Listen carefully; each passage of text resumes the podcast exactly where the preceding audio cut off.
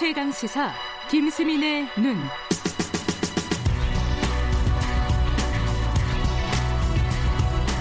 네, 성탄절 아침에 하는 김수민의 눈, 김수민 평론가 함께 하십니다. 안녕하세요. 네, 반갑습니다. 아, 지금까지 손봉호 교수님과 함께 굉장히 좀 어, 성탄절의 의미를 되새기는 아, 얘기를 네. 했다면 이제 다시 현실로 돌아와서 정치 얘기를 좀 해보겠습니다. 네. 지금 필리버스터 계속되고 있는 거죠? 예, 그렇습니다. 23일에 선거법 개정안 상정과 함께 국회에서 필리버스터 무제한 토론이 시작이 됐죠. 네. 예, 오늘 임시국회 마지막 날이라서 이 필리버스터는 이제 별도의 종결 절차가 없으면 임시국회 끝날 때까지 이어지게 되는 자정까지 거거든요. 하는 거예요? 예, 그렇습니다. 음. 그래서 어 일단은 현재 필리버스터를 가동한 의원들이 스스로 종결할 의사는 없어 보이고요. 네. 그리고 다른 의원들이 국회의원 5분의 3을 넘어서서 이거 종결해 달라 하면 종결이 되는데 그 정도 숫자도 안 됩니다. 음. 그래서 일단은 오늘 임시국회 마지막 날까지 필리버스터가 이어질 것 같아요.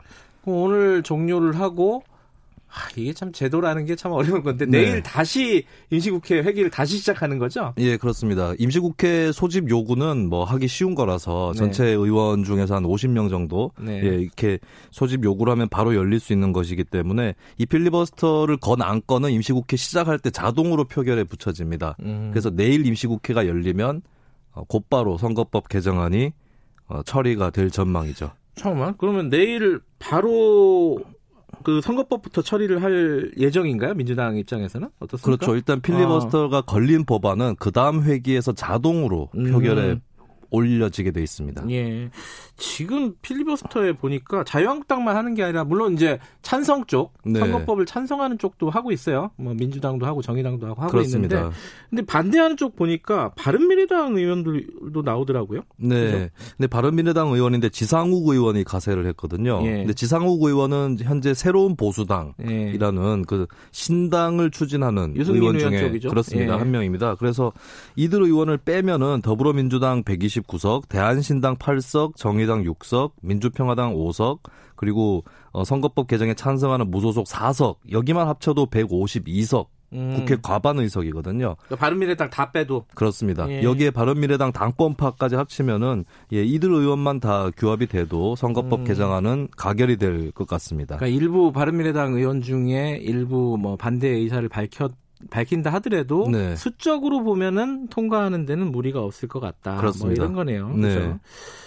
지금까지 이제 사실 바른미래당이 이 패스트트랙 전국에서 키를 쥐고 있었어요. 네, 4월, 네. 4월 달 생각해 보면요. 네, 근데 지금은 또 그렇지는 않은 것 같고요. 그죠? 그렇습니다. 이 지금 이, 이 상황은 어, 전체 국회 상황에서 어떤 영향을 줄지 한번 좀 보죠. 네, 바른미래당이 패스트트랙에서 키를 쥐고 있었던 것은 패스트트랙 가동할 때는 국회의원 과반이 아니라 음. 60% 수준이었거든요. 5, 5분의 3?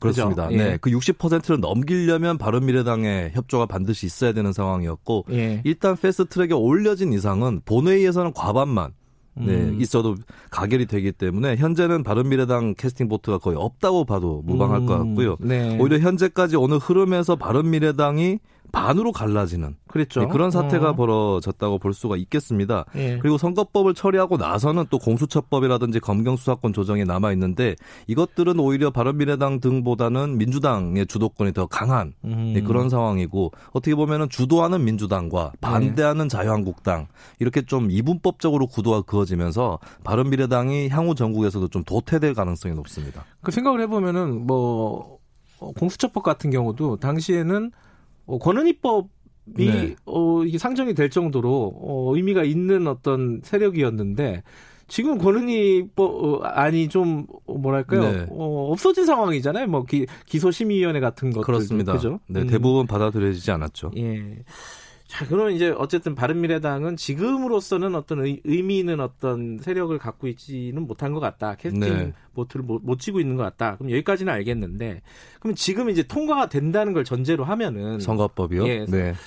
근데 지금 자유한국당이 위성정당, 네. 비례 한국당 같은 걸 만들겠다. 네네. 요게 이제 또 새로운 화두 뭐 논쟁거리가 돼 버렸어요. 예, 그렇습니다. 요번에 선거법 개정안이 만약에 통과가 될 경우는 기존에는 비례대표 47석을 네. 그냥 정당 지지율에 맞게 배분을 했거든요. 네. 근데 이제 달라지는 것은 47석 중에서 30석 30석. 한도 내에서는 예. 지역구 의석 확보가 지지율에 비해서 낮은 정당에게 우선으로 보정용으로 배분이 예. 됩니다. 이렇게 되면 자유한국당처럼 자- 지역구 의석이 지지율보다 많이 나왔던 정당들은 좀 불리해지는 효과가 있는데 거꾸로 자유한국당이 비례대표 후보를 따로 내지 않고 지역구에 당선자가 아예 없는 그러니까 후보 자체가 없는 네. 비례대표 후보만 있는 위성 정당을 따로 만들겠다. 음. 그래서 그 보정용 의석을 당겨오겠다. 이런 심산이 깔려 있는 게 이제 위성정당 시나리오죠. 이게 신의 한 수라고들도 하고 네. 그러잖아요. 이게 실제로 많이 어떤 의석을 확보할 수 있는 가능성이 있는 건가요?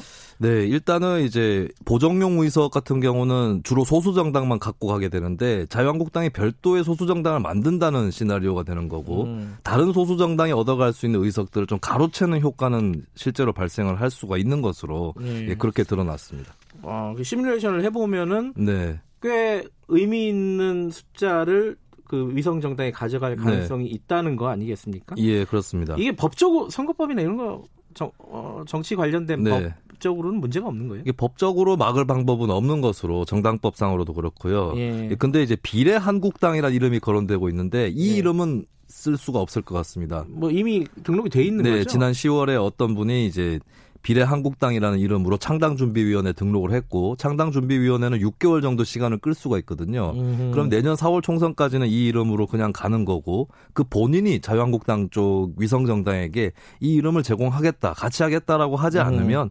자유한국당은 다른 이름을 써야 될 것 같습니다. 그럼 뭐, 무슨 이름을 쓰죠? 이게 예상되는 이름이 있나요 네. 혹시? 글쎄요, 뭐 비례 한국당이 안 되면 한국 비례당 비례다? 아니, 쓸 그, 수도 근데 그건 있겠고요. 쓸수 있나요? 이게 이제 또 유사 당명은 안 된다라고 그러니까요. 하는 게 있는데 이것도 뚜렷한 법칙이 없어서 선관위 유권 해석이 필요한 부분이 될 것 같고 음흠. 자유한국당이 설령 이름을 바꾸게 되면 아예 예. 거기에 맞게 위성정당 이름 또 가져갈 수도 있다 이런 예, 시나리오도 있습니다. 한국 위성당.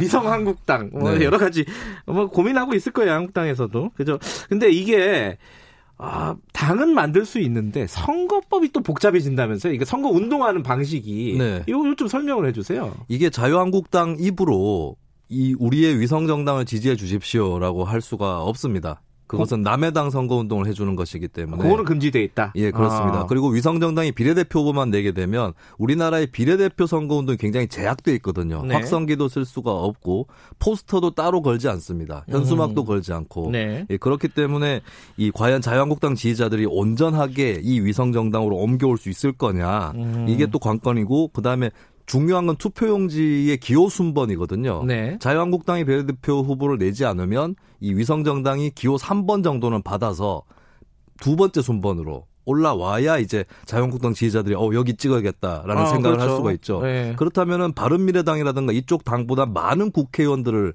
비례 정당에서 위성 정당에서 확보를 해야 되는데 자유한국당 의원 중에 그만큼의 수가 그 위성 정당에게 건너갈 수 있느냐? 그 정당에 건너가면 지역구 출마를 못하게 되는 건데 그러네요. 네. 그, 그 건너간 사람들은 이제 비례를 받을 수 있는 가능성만 있는 거잖아요. 그렇죠. 허허. 그러면 이제 어 불출마를 선언한 사람만 건너갈 수도 있는 건데 그 사람들이라고 해서 이 프로젝트에 다 동의한다는 보장도 없고 예. 또 일부는 내가 가줄 테니까 비례대표 상위 순번에 날 공천해 줘.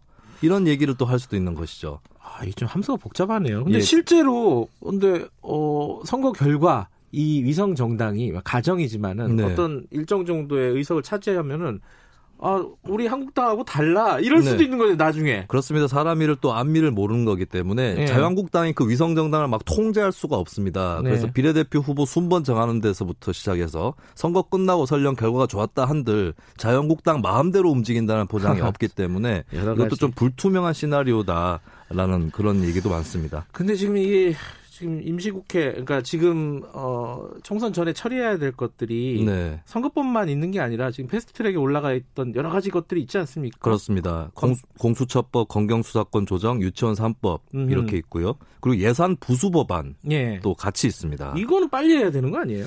예, 예산 부수 법안은 굉장히 급한데 여기에 이제 자유한국당이 무더기 수정안을 낸 상태라서 이 수정안들을 다 음. 표결해야 되는 그런 어, 거거든요. 그러다 보니까 이제 어, 이 예산 부수 법안하고 패스트 트랙 법안을 좀 섞어서 표결하는 그런 시나리오도 가능하지 않을까 그런 생각도 듭니다.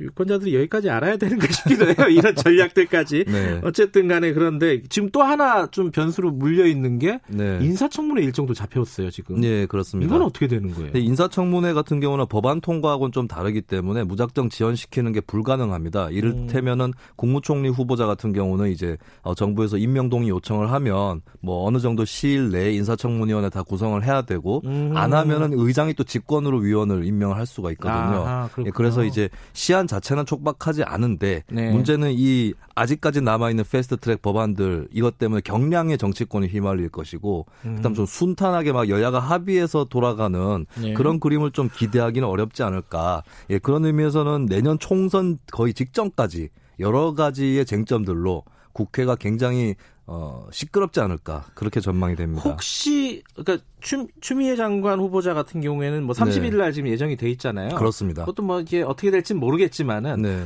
혹시 총선 전까지 네. 국무총리가 임명이 안 되는 그런 상황도 발생할 수 있어요? 그거는 뭐 충분히 발생할 수도 있겠죠. 왜냐하면은 이제 야당에서 워낙 반발을 하고 일정이 제대로 안 잡힌 상태에서 음. 정부에서 너무 무리하게 안 밀어붙이는 게 낫겠다라고 판단을 내린다면 아하. 총선 이후로 미루는 시나리오 이건 아주 가능성이 높다고 볼 수는 없겠지만 예. 예, 배제할 수는 없다 이렇게 정리를 하고 싶습니다. 국회 얘기만 하면 뭐 머리가 복잡합니다. 네. 자, 여기까지만 듣고 이제 크리스마스 잘 보내시기 바라겠습니다. 예, 고맙습니다. 네, 김수민의 눈이었습니다. 김경래 최강 시사 2부는 여기까지고요. 잠시 후에 3부에서 뵙겠습니다. 일부 지역국에서는 해당 지역 방송 보내드립니다.